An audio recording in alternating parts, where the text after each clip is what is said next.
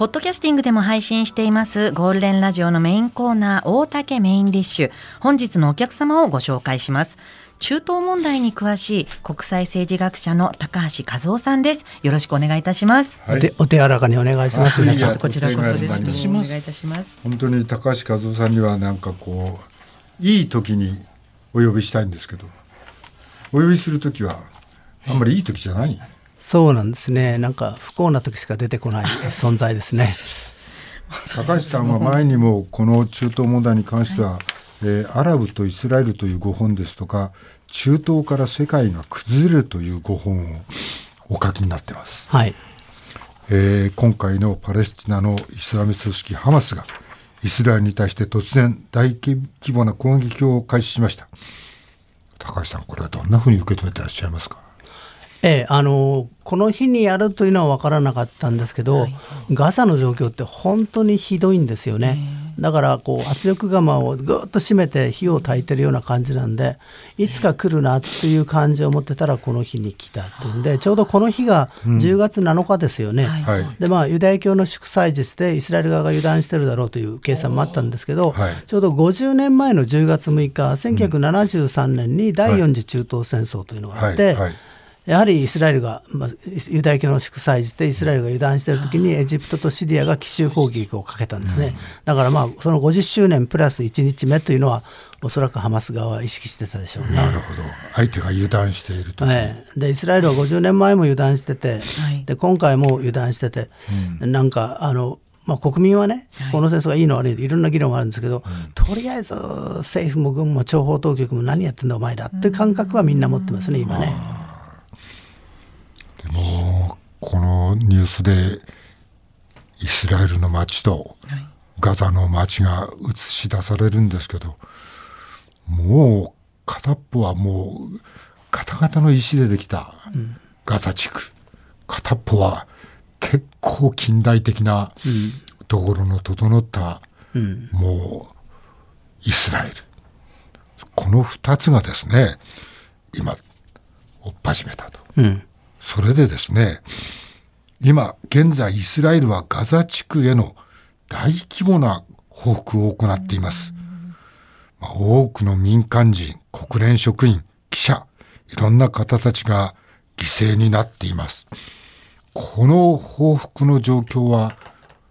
どんなふうにお捉えになってますか？まあ、イスラエルに言わせれば、はい、あのハマスの、まあ、イスラエルに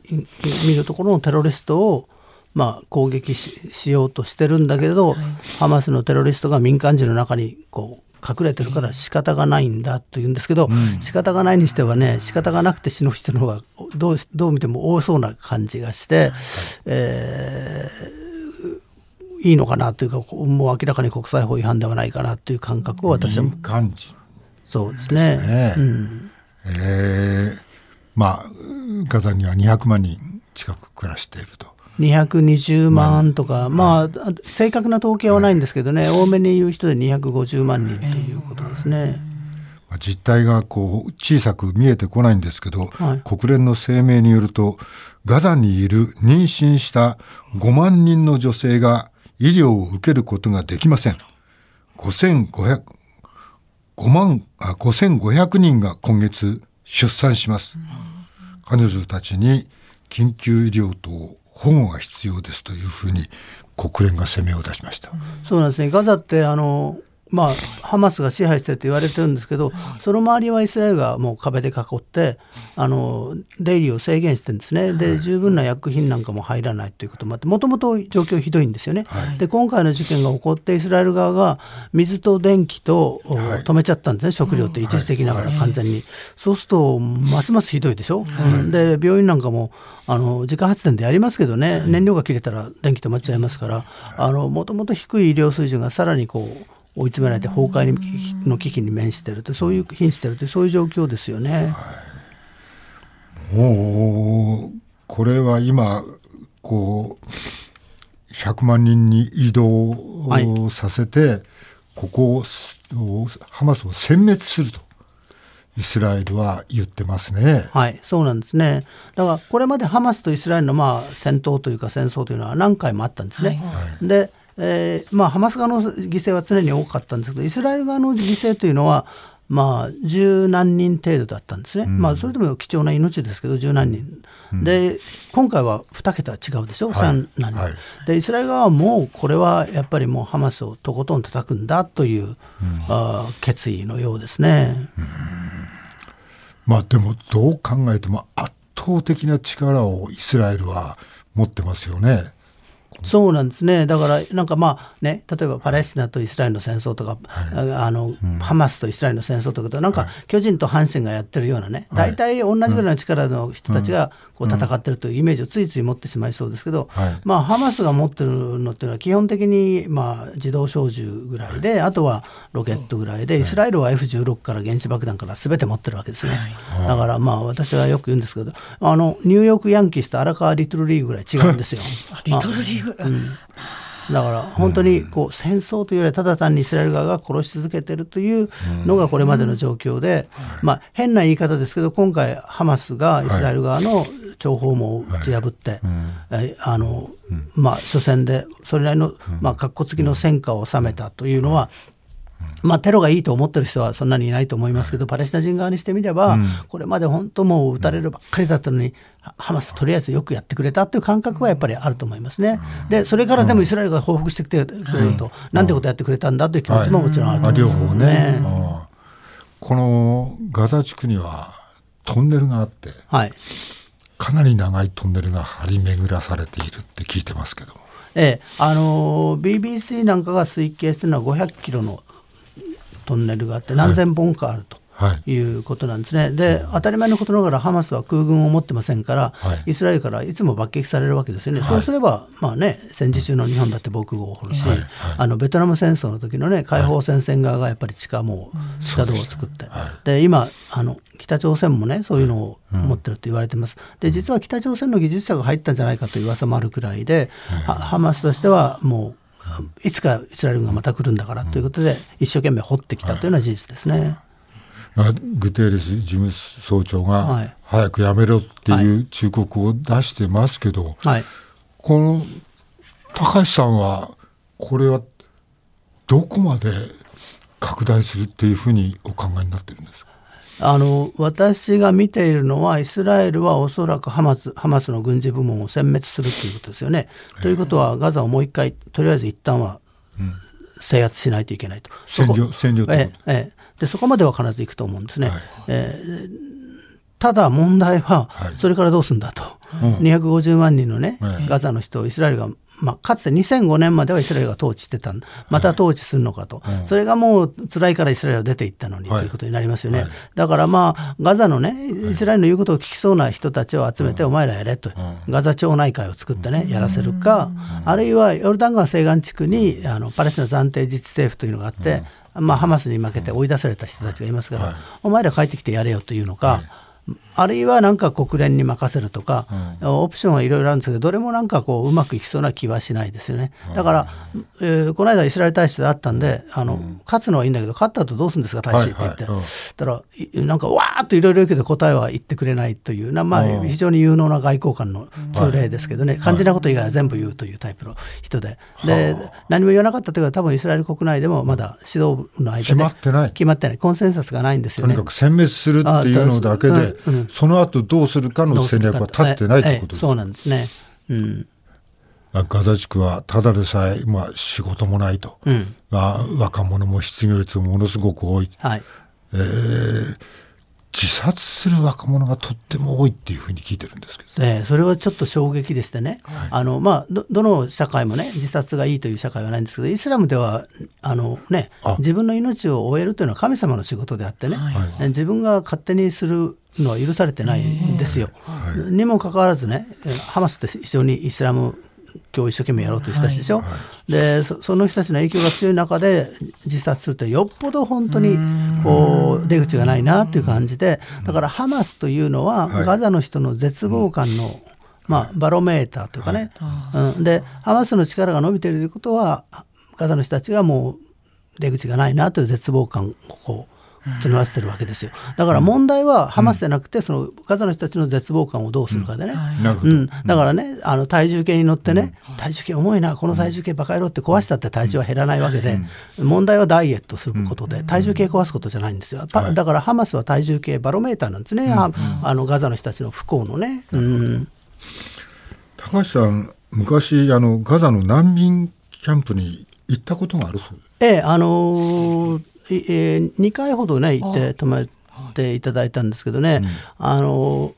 決して豊かじゃないんですよ、でもお客さんが来たからって大歓迎してくれてね、でね日本人が泊まりに来ることなんてめったにないじゃないですか、はいはいだからもう親戚中が来てね大歓迎してくれる。もうなんかね次から次に人が来て日本人を見に来てね、はいですごいこう気持ちは分かるんですけどねこっちもそろそろ眠りたいなとか言うん。だけど。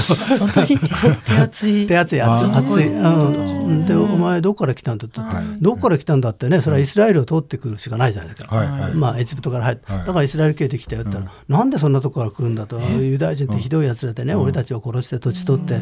うん。そんなとこから来るなとか言ってそれはそれは無理ですよとかいう話なんですけどね。うんいやーでももう気がめいるほどのうん。もうどうしようもない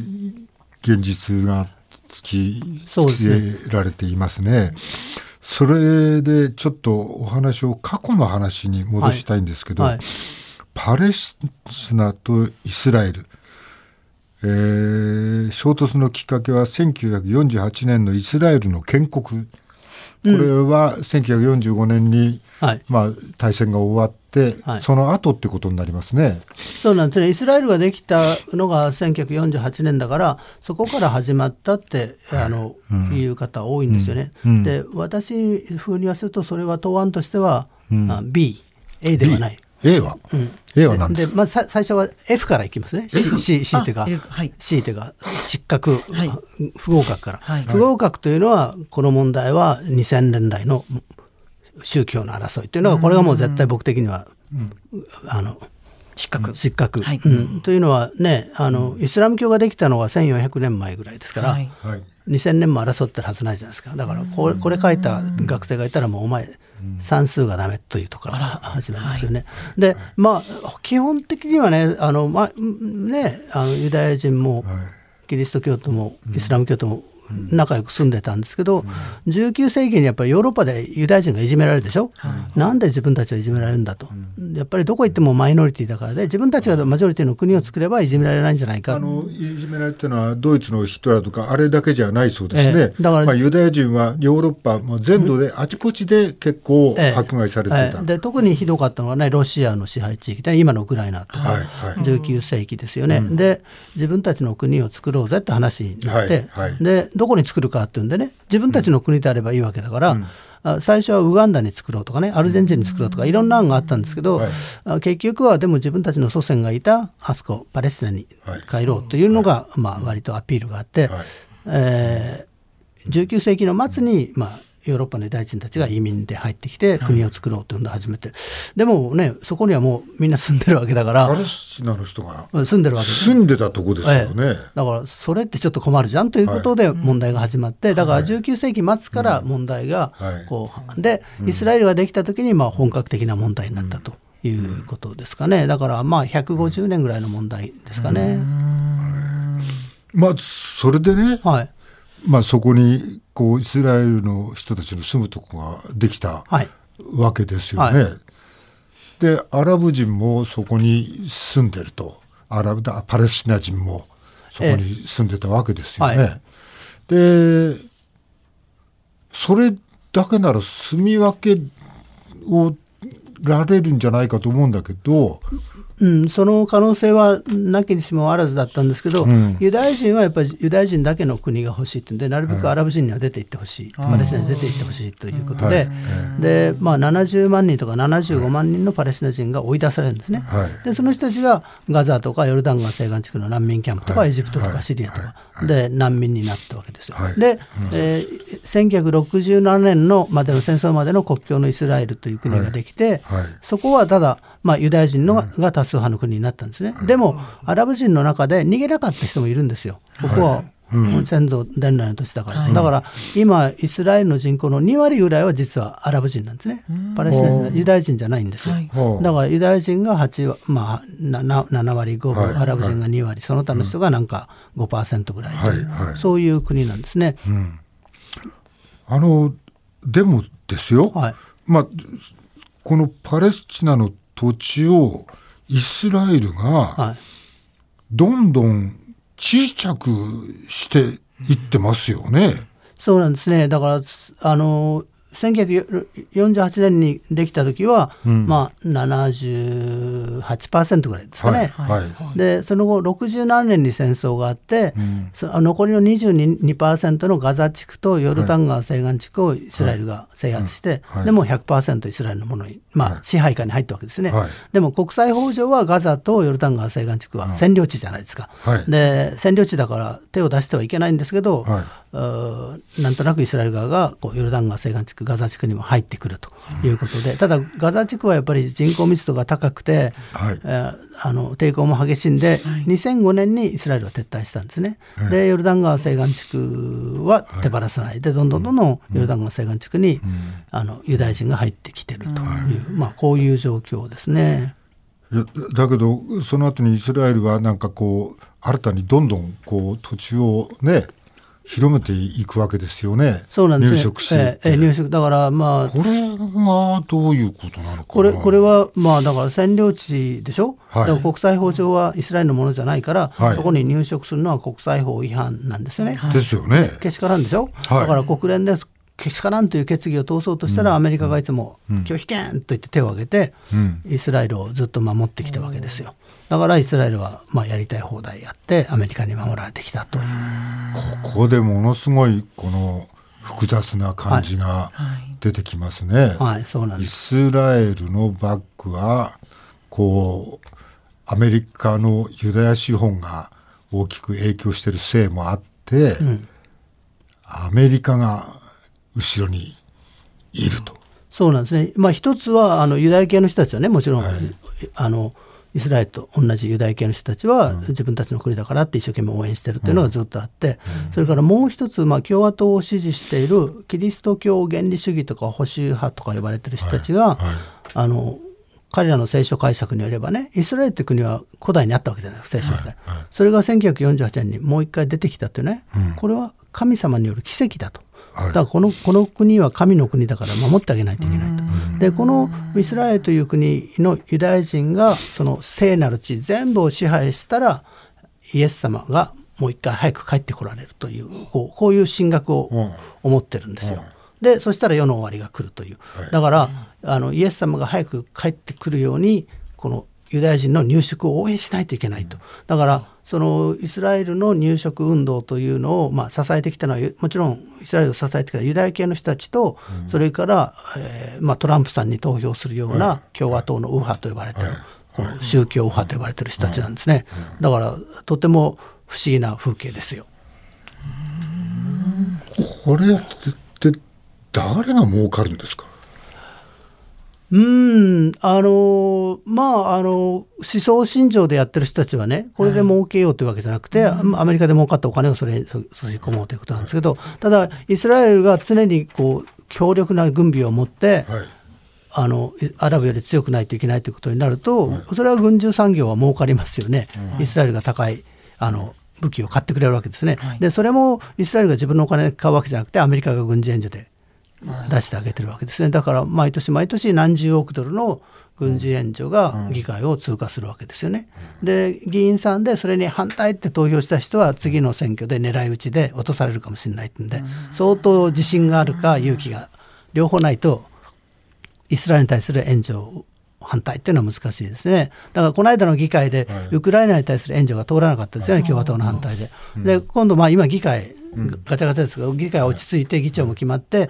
じゃあイスラエルに対する援助法案通しましょうと言ったら反対する人はほとんどいないと思いますよ。ウクライナに関しては反対する人がいても。だからウクウクライナとかね日本とか中国はアメリカにとっては、まあ、外交問題なんですけど、イスラエルの問題は内政問題なんですよ。次の選挙に直接関わってくる。だからニューヨークでこうテレビ見てるとね、あのあの東京でテレビ見てて、あの埼玉のニュースよりは近いですよ。もうテルアビブとか言ったらみんなユダヤ系の人は知ってるし、エルサレムとかすごく親しくもうローカルニュースみたいなもんですよね。だからそれぐらいもうイスラだからイスラエルの問題は外交問題じゃなくて内政問題なんですよ、うん、だから議員さんはそれだけ一生懸命ですよね。まあ、票にも直結してるし、うん、市民たちの関心も高い関心も高いですね、はい、いうことになりますね。はいはい、でもせとなんか人道的にっていうんですか、うん、これを俯瞰で見たときに、うん、まあ戦争で民間人が巻き込まれて、うん、まあ、最初のハマスもよくないことは分かりますけど、人道的に見てこれはちょっとだってなくな国なくなっちゃうわけでしょ、うん、もっとこの後続いたりすれば。いやそれをねあの大竹さんがおっしゃるように思ってるユダヤ人も多いんですよ。あユダそういうユダヤの方もいらっしゃる、うん、ユダヤユダヤ教ってそのこう博愛だとかね、はい、自分だけ良ければいい、はい、そういう問題じゃないでしょうって。人、隣人を助けましょうって一生懸命教えてる宗教で、うん、だからイスラエルがやってることは本当のユダヤ教じゃないという、で特に若い世代はイスラエルがやってることにね批判的な人が多いんですよ。で今回、まあ、アメリカのユダヤ人の間で話題になったのは、ハーバードの学生たちがイスラエルを批判する声明を出したんですね、はい、アメリカで一番エリート大学ですよね、はい、で常にまあ時代の先端を表してるじゃないですか、はい、だからあの特にね若い世代というか、まあ、ある世代上の世代のユダヤ人の方は、うん、あのホロコーストってヨーロッパで人がたくさん死んだでしょ、であれを助けてあげられなかったと。すごい罪悪感を抱えてその罪悪感をイスラエル支持に回してるんですけど若い世代はその思い込みがないからイスラエルに批判的な人もいる。だからアメリカのユダヤ人も変わりつつあるんですね。でもホローコーストであれだけひどい目にあって国ができたその国が今度はパレスチナの人たちにもう殲滅するとか言ってるわけですよね。うん。うんどういうことですか、うん、だからあの苦労した人がねこの苦労だけは若い人たちにさせたくないという人たちと、俺も苦労したんだからお前も苦労しろという人たちといますよね。人間ってそう見てると悲しい佐賀だなと思う時もありますね。えー、時間なくなっちゃいましたけど、はい、日本は日本はどうするんですか？日本はですね、私は岸田さんにね、停戦を求めると言ってほしいなと思うんですけどね、はい、ただ今回ね、岸田さんのために一言言うと、はい、あの G7 のうちのね、5大国は、ハマスのテロを非難するって一方的に言ったんですけど、でもハマスのテロの問題だけじゃないじゃないですか、イスラエルが今までやってきたこともある。だから岸田さんは今回は、あの全関係者に自制を求めますというんで、テロという言葉をハマスに対して当てはめなかった、あの日本としては、まあ、一歩出たなという気がしてますね。はいまだまだこの問題は尾を引いて、もしかすると中東から他のところにもどんどん飛び火する可能性も出てきましたね。そうなんですね。うんはい、はい、あの先生のご本をちょっとあのご紹介させていただきます、うん、高橋先生はパレスチナ問題についてこれまで何冊もご本を出しになっていますが、はい、一番新しいのがこちらになります、うん、パレスチナ問題の展開。左右者より税込み2750円で発売中です。この問題の背景にある複雑な中東情勢やアメリカの中東政策の変化なども詳しく書かれています。興味のある方はぜひ書店でお求めくださいはい大竹メインディッシュゲストは高橋和夫さんでした。ありがとうございました。失礼しました